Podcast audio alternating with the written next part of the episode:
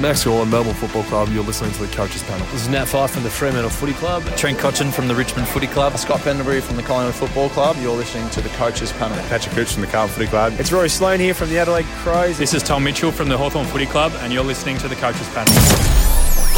Hey friends, it's MJ from the Coaches Panel. You find yourself today at the number 37 of our 50 most relevant players. It's across all your salary cap formats, all put into a big melding pot where we talk about who I think are some of the most relevant players in your Supercoach Dream Team and AFL fantasy side. Don't worry, drafters, we'll hook you up right at the back end of this episode with where we think this player should go. Uh, joining me on this episode to talk about Marcus Bontempelli, I got Kane back. Hello, mate. How are you?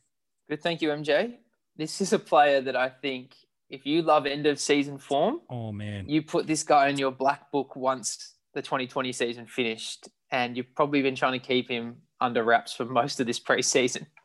Oh, I, there are there are players that as you do the research and you write the articles, you do these podcasts that you just go, you like they have these moments where you flip flop between how can I not start this guy? Like he's absolutely incredible, and other moments where you're like, if I start this guy, I am living on a knife edge, and all it could take is one or two games not to go my way.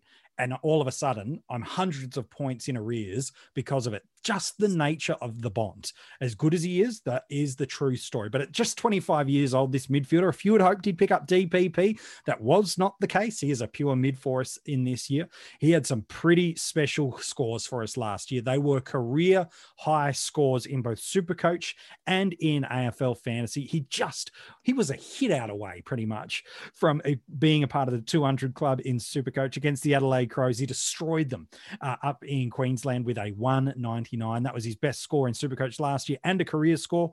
While in AFL fantasy, it's a 145, not adjusted. If you want to do the adjustments to that, knock yourself out. He probably might have scored 200 the way he was going against the Crows in that game.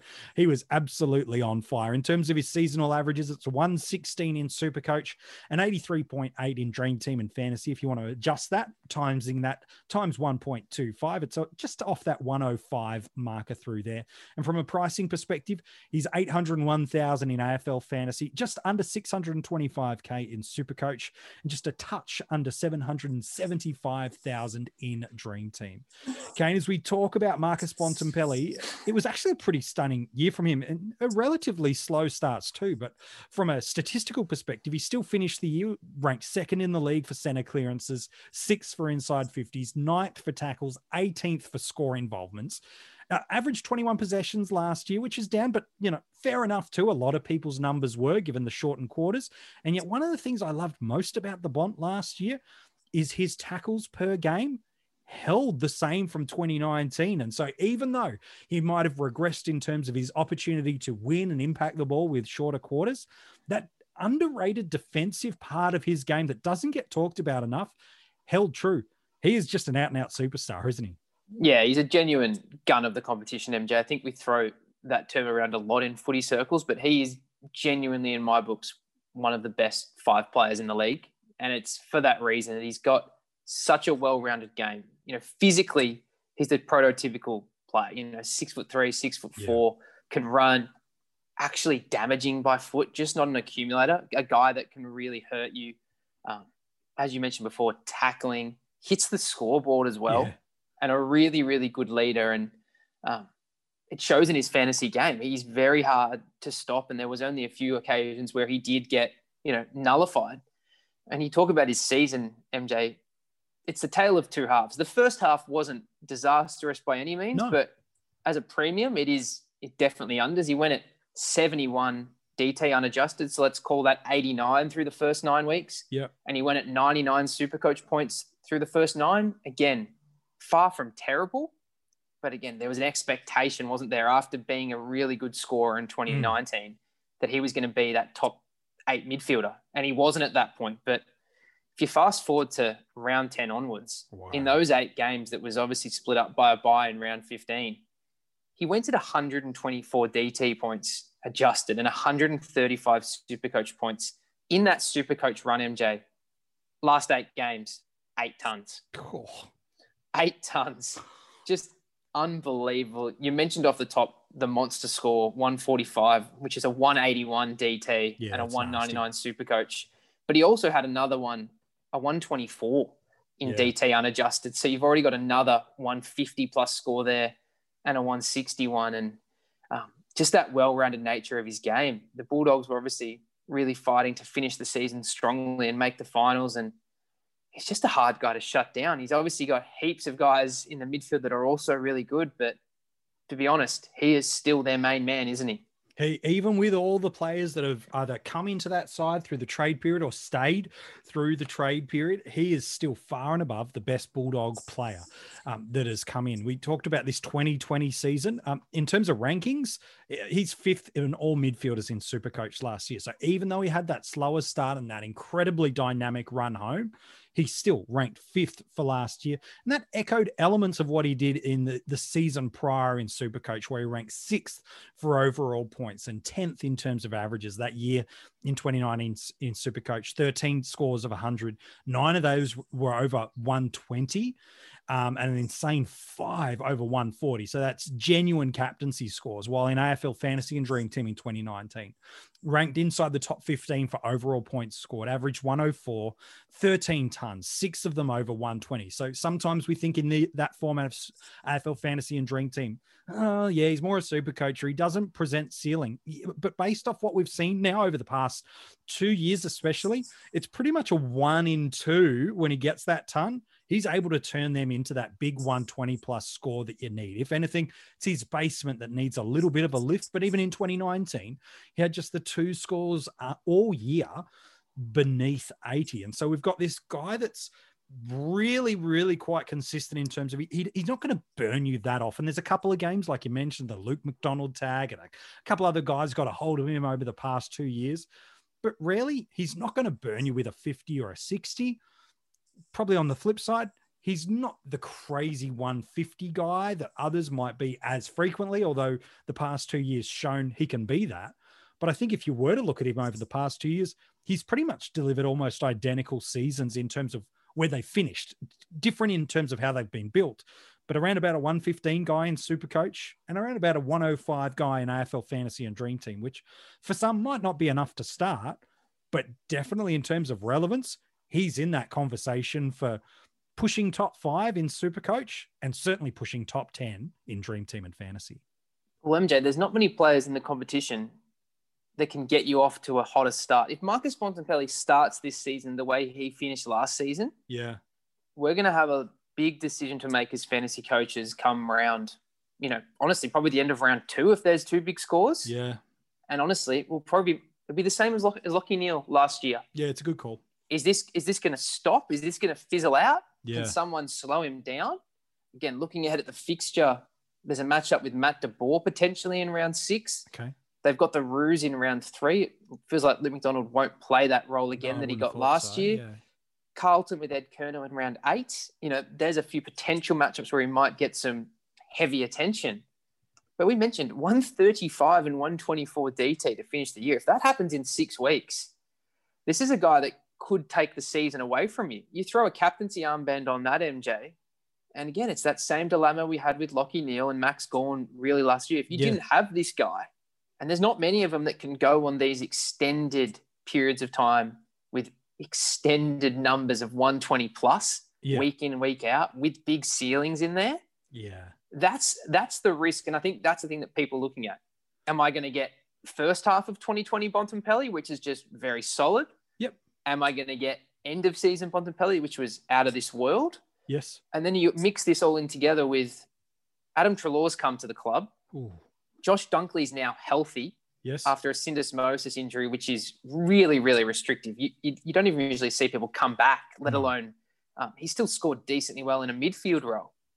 Tom Liberatore was fit the whole year. Once he got into the side, he And missed he the start of the season, and he was His great. defensive and ground ball work for that club is incredibly elite and underrated in the footy community. Exactly. And you throw in the outside guys of Hunter and Smith, the, Even the Macrae hybrid guy, on the outside, hybrid Ryan Macrae. Um, I think that's where people go, how many of these guys can we fit in? Yeah. And is there a concern that maybe Marcus spends more time forward? I, I tend to think that And I know this is always hard when you're predicting a coach like Luke Beveridge, who is mm. not afraid to move everything around if things aren't going the yeah. Bulldogs' way. But Marcus Bontempelli is their best midfielder. I know a lot of the guys, especially now that you've got a Treloar and Macrae and Dunkley, big accumulators. Yep. But in terms of impacting the game, Bont's no one. Yeah. Bont is is the guy. So my concern is, does he get more forward role? Again, his time on ground's only 86% in the shortened game. So it's not out of this world that if Bont plays his same midfield minutes and just rests in the forward mm. line, I just feel like you'd be crazy to take this guy out of the forward line. And Treloar's also a, an impact player when he plays in terms of he doesn't need much more than 80% time on ground. No. He, when he's out there, he's all gas and then he takes a break But I do get this hesitation that am I super confident, MJ, that that back season run will continue? Because as I said at the start, especially in Supercoach, eight games, eight tons. Yeah. All it takes is one quiet game. And as I mentioned, there's a De Boer game in there, potential yes. Ed Curnow game in there. Um, clearly, if, if, I'm an opposition coach, I'm wanting to slow Bontempelli down. There's got to be some plan around stopping this guy. 100%. Um, so, yeah, can he scale those heights early enough? or do I go elsewhere and just keep a red hot eye on him?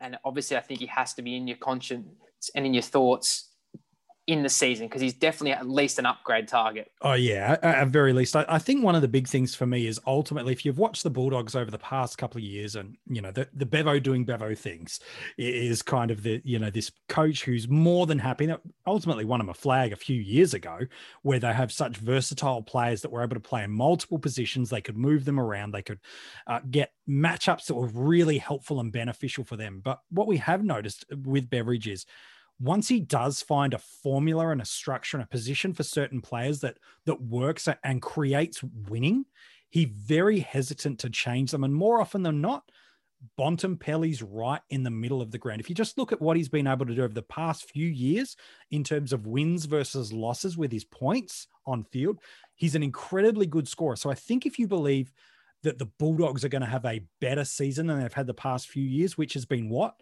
Storming home late to make finals. If you think they can maintain that across a full year, then there's something for you. If you want to look at 2018, um, in, in terms of what his differential was, it was a differential of 27.2 points in wins versus losses, and it was 26.5 points per game in Supercoach in wins versus losses. If you want to then go into the 2019 season, not as drastic, but still there, 10 points per game increase in wins in Dream team in fantasy, while 12 points a game in Supercoach in terms of wins versus losses. You want to look at what he delivered in 2020. Again, in wins, he's averaging 17.3 points per game. I think that's something like 21, 22. If you want to play the adjusted averages through there, points per game, while it's 14 points per game in, in 2020 in terms of what he scores in wins versus losses. So I think part of the thing with Bont as a starting squad is how do you think the doggies are going to start?